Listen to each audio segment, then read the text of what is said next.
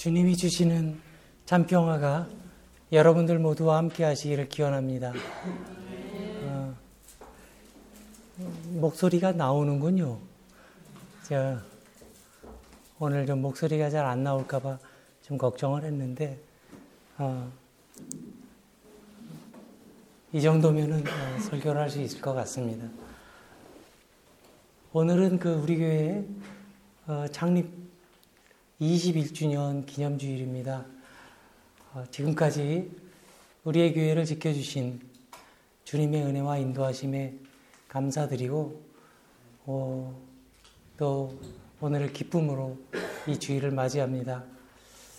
제가 그 지난주 중에 어, 집에서 하늘을 올려다볼 일이 좀 많이 있었는데요. 어, 철새가 돌아오는 걸 봤습니다. 강남 갔던 저기 기러기들이 어, 아주 큰 군락을 이뤄서 돌아오고 또 좀 성질 급한 녀석이었던 것 같아요. 어, 제비도 한 마리 봤습니다.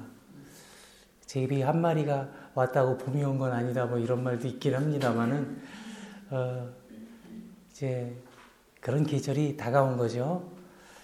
그리고 어제는 또 이렇게 들판을 어, 차를 타고 지나가는데 아주 넓은 들판에 어, 땅에서 이렇게 안개가 피어나는 모습이 아주 신비롭고 어, 장관으로 보였습니다. 이제 새 생명이 소생하는 봄이 어, 가까이 오고 있는 거죠. 여러분들의 삶 가운데도 이러한 새 생명의 음도듬이 예, 주님의 은혜로 함께 하시기를 기원합니다. 어, 교회 창립 주일에 우리가 교회란 무엇인가?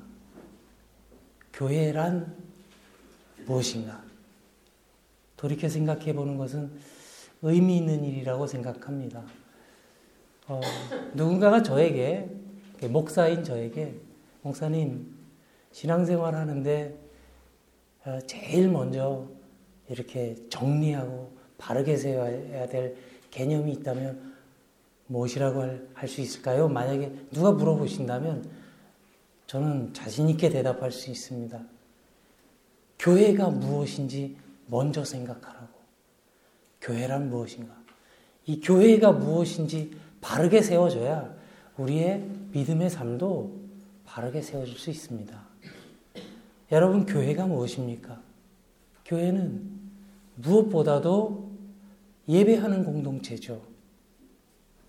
제일 먼저 예배하는 공동체입니다. 예배라는 행위를 통해서 우리들의 삶 속에 하늘로부터 오는 희망과 비전을 우리가 예배를 통해서 받아들이는 거예요. 그걸 채우는 겁니다. 그게 예배입니다. 그리고 이렇게 하나님을 예배하면서 하늘의 비전을 품은 사람들, 즉, 예배하는 사람들은 다른 눈으로 세상을 바라볼 줄 아는 사람이기도 합니다. 여러분들도 잘 아는 구약 출애굽기 이야기가 있죠. 애굽을 떠난 이스라엘 백성들이 이제 광야를 향해서 가는데 앞에 뒤에는 이 애굽의 군병들이 쫓아오고 눈앞에는 출렁이는 홍해가 가로막습니다.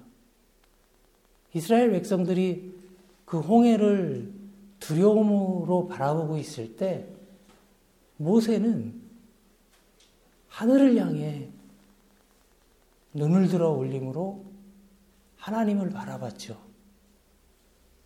그래서 모세는 이스라엘 공동체를 살렸던 것처럼 모든 사람들이 한 방향을 바라보고 있는 그런 순간에도 오히려 다른 사람, 다른 방향을 바라볼 수 있는 사람, 그런 사람이 꼭 필요한 겁니다. 이러한 사람을 독일 말로는 understand 다르게 생각하는 사람. 이라는 말로 이야기를 합니다.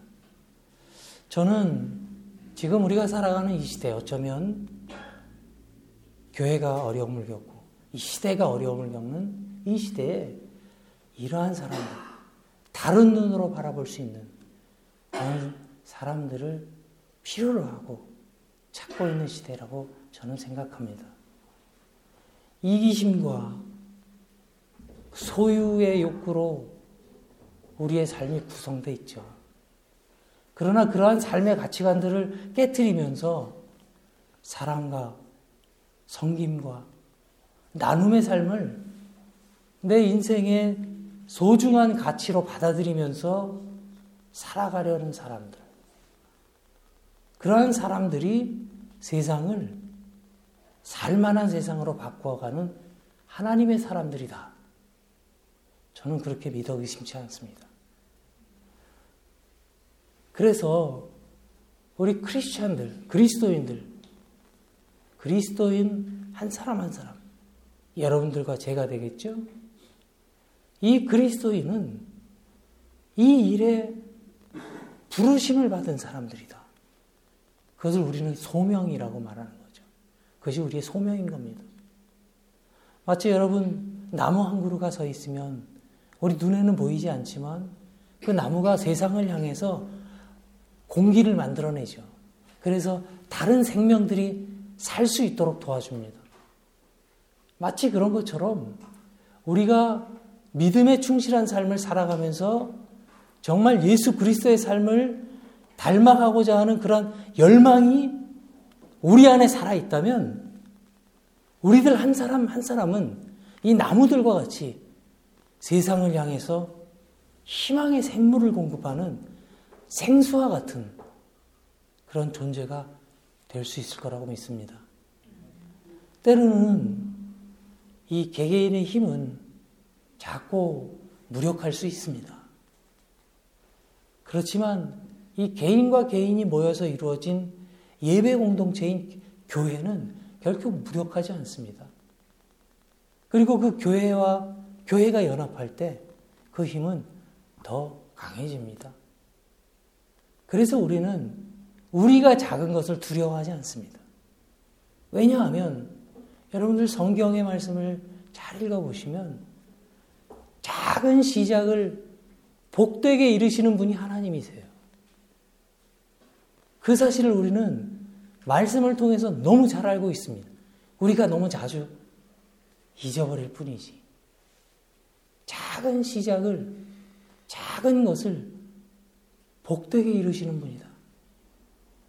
보리떡 다섯 개와 물고기 두 마리는 분명히 그곳에 모인 5천 명이 넘는 사람들, 여인들까지 하면 어쩌면 만 명, 더 많은 사람이었을지도 모르는 그 무리들이 먹기에는 너무 작은 것이었지만 믿음으로 그 작은 것이 드려졌을 때 수많은 사람들이 먹고 남았던 것처럼 크기 양의 문제가 아니라 우리들의 중심이 하나님을 향해 바르게 서 있을 때 우리들은 결코 무기력하지 않다는 것을 우리들이 잊으면 안 됩니다.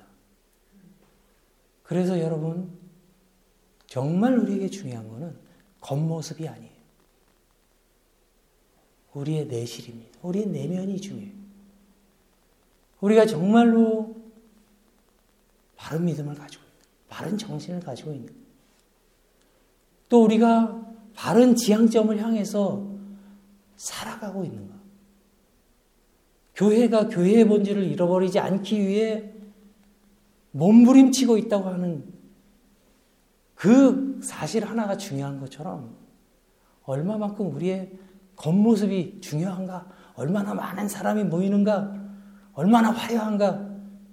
모든 것이 갖춰져 있는가 하는 것은 그렇게 중요한 문제는 아니라는 말씀입니다. 공생의 삶에서 보여주신 예수 그리스도의 정신은 늘 떠남 속에 있었습니다. 예수님은 안주하지 않으셨어요. 주님은 언제나 자기를 부정하셨고요. 하나님을 닮기 위해 끝없이 길을 떠나는 그런 존재였다는 것을 우리가 잘 알고 있어요. 다음 주부터 우리가 사순절을 시작하죠. 그래서 사도 바울은 로마서 2장 28절 말씀에서 이렇게 기록했습니다. 대저 표면이 유대인이 유대인이 아니요. 표면적 육신의 할례가 할례가 아니라 겉이 중요하지 않다는 거죠. 외형이 중요한 게 아니라 우리의 내면 깊은 곳에 정말 예수 그리스도의 정신이 새겨져 있는가? 그것을 돌아봐야 한다. 그런 말씀입니다. 높고 높은 하늘의 고자를 버리시고 인간의 욕망으로 가득 찬 이 세상 속에서 세상 사람들에게 하늘의 소망을 전해주시려고 애쓰셨던 예수 그리스도.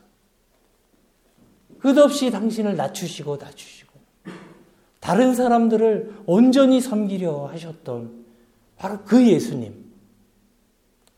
우리를 살리기 위해서 스스로 자신의 생명을 십자가의 죽음 가운데 내주셨던 그 예수 그리스도의 성육신의 신비, 그 화역의 신비를 우리의 삶 속에서 구현해내고 살아내지 않는다면 어쩌면 우리는 문의로서는 그리스도인인지 모르지만 우리의 내면은 우리의 속, 속사람은 그리스도를 모르는 사람으로 살아가고 있을지도 모르는 겁니다. 우리는 그렇게 이 땅에 오신 성육신하신 겸비하신 예수 그리스도의 모습을 우리와 우리의 교회에 거울로 삼아야 할 것입니다. 오늘 본문 말씀 보면 히브리서 기자는 하나님과의 깊은 사귐 속에 들어갔다가 일생활로 다시 돌아간 사람들을 안타깝게 바라봅니다. 그는 교회에 남아있는 성도들에게 혹시 신앙이 너희들의 믿음이 해이해진 것은 아닌지 돌아보라. 이렇게 말하고 있습니다. 그리고 교인들에게 우리가 믿는 하나님이 우리를 기억하고 계신다는 것을 늘 명심해야 한다고 말하고 있습니다. 여러분, 우리가 하나님을 기억하는 것처럼, 그래서 이렇게 하나님을 예배하는 것처럼, 하나님이 이 자리에 있는 우리들을 한 사람 한 사람 기억하고 계신 줄로 믿습니다. 물론 세상 속에서 하나님을 잊고 하나님을 등지고 그렇게 살아가는 사람들에게는 하나님이 나를 기억하신다는 것은 어쩌면 두려운 일일지도 모르죠. 그러나 하나님의 뜻대로 살면서 애쓰고 수고하며 헌신하며 살아가는 사람들에게는 하나님이 나를 기억하신다. 나의 삶의 자리를 기억하신다. 나의 고단함을 기억하신다. 나의 삶의 고난을 기억하신다는 그, 그 사실이 얼마나 용기가 되고 위로가 되는지 모릅니다. 그런데 여러분, 하나님이 어떤 사람을 기억한다고 오늘 말씀에 이야기합니까? 사랑으로 성도를 섬기는 사람들을 하나님이 기억하고 계신다. 이렇게 기록되어 있습니다. 모두가 남보다 높아지려고 몸부림치는 세상 속에서 자기 자신을 낮추고 자기의 몸과 마음을 낮춰서 다른 이들을 보살피고 섬기려고 하는 사람들은 그러한 사람들을 하나님은 기억하신다. 말씀이 기록하고 있습니다. 다른 말로 하면 어떤 사람이에요? 그리스도의 본을 따르는 사람들. 이렇게 말할 수 있겠죠. 여러분, 우리 모두는 행복해지기를 바랍니다. 저 역시 건강해지기를 원하고 행복해지기를 바랍니다. 그런데 누가 행복한 사람입니까? 어떤 사람이 행복한 사람입니까? 그거는 잘 생각해 봐야죠. 항상 위만 바라보고 나에게 결핍된 것만 생각하면서 끝없이 뭔가를 더 가지려고 추구하는 그렇게 몸부림치면서 살아가는 삶이 진짜 행복한 걸 삶일까요?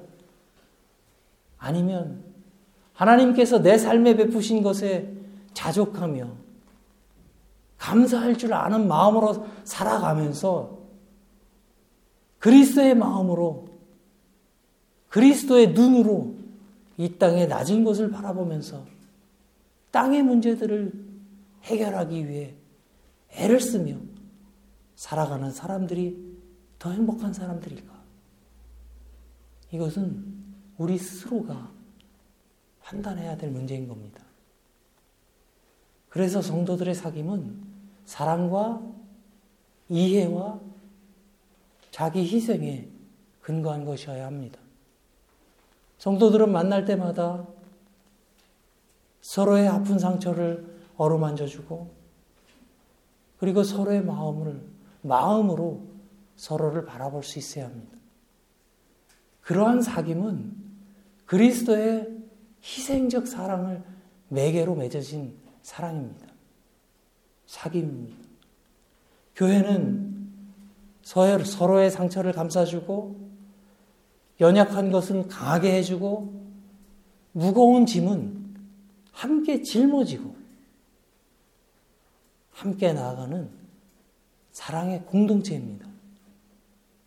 그렇기 때문에 교회가 세상에, 이 세상에 희망을 공급하는 샘물이 될 수 있는 겁니다. 한두 사람, 유능한 사람들이 교회 안에 있다고 해서 교회가 아름다워지는 거 아닙니다. 구성원들이, 조금 더 많은 구성원들이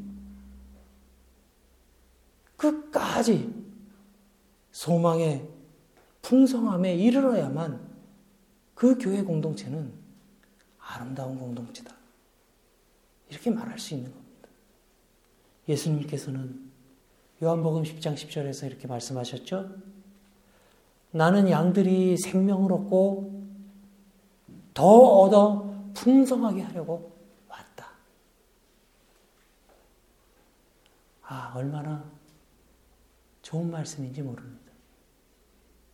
하나님과의 깊은 일치 속에서 살면서 세상이 주는 것과는 또 다른, 아니, 세상이 줄 수 없는 평안과 기쁨을 경험하게 하기 위해서 주님은 이 땅에 오셨다는 말씀이에요. 주님께서 우리를 예배 공동체로 불러주신 것은 우리를 고갈시키려고 하는 것이 아니라 우리가 하나님의 은혜로 거저 얻어서 누릴 수 있는 그 풍성한 삶을 누리가 하기 위해 우리를 부르셨다. 그 말씀입니다. 그런데 여러분, 소망의 풍성함을 이루기 위해 어떤 삶을 살아야 합니까? 성경 오늘 몇, 몇 가지 간결하게 이야기하죠. 먼저, 게으르지 말라고 얘기합니다. 우리는 물론 일도 열심히 해야 하지만 무엇보다도 우리의 마음을 살피는 일에도 소홀하면 안 됩니다. 우리의 마음이 얼마나 쉽게 달아나는지 몰라요. 그러기 위해서는 깊이 생각할 줄 아는 사람이 되어야 됩니다. 여러분 생각한다는 것은 농부가 마치 자기 밭에서 돌을 걷어내고 또 잡초를 뽑아내는 것처럼 우리들 마음밭을 살펴 깊이 살피면서 시도 때도 없이 일어나는 이기심과 탐욕과 정욕들 이런 것들을 뽑아내고 흘려보내는 것이야말로 우리가 해야 되는 생각인 거죠. 그런 면에서 우리는 부지런해져야 하는 겁니다.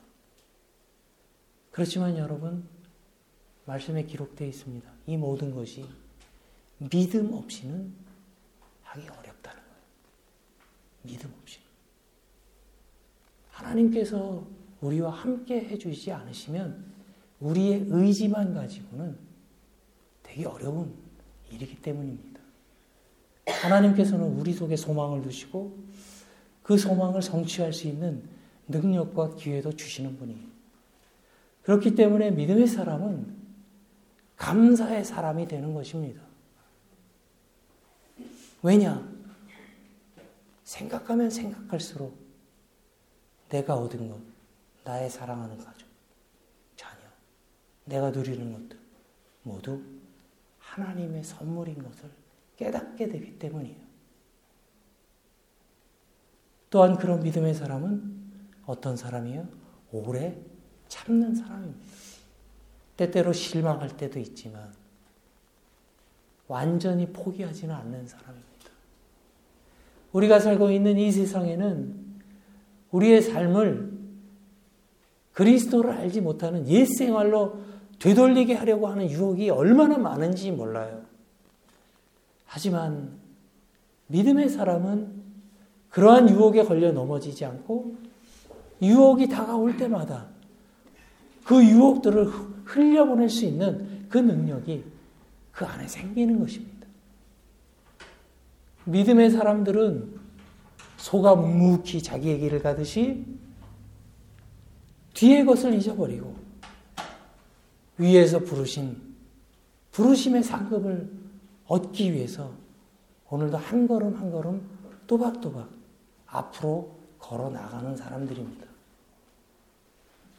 하지만 믿음의 사람들이 이렇게 살아가지만 이 일이 혼자서는 어려운 일입니다. 우리는 서로 도움을 필요로 하는 사람들이죠.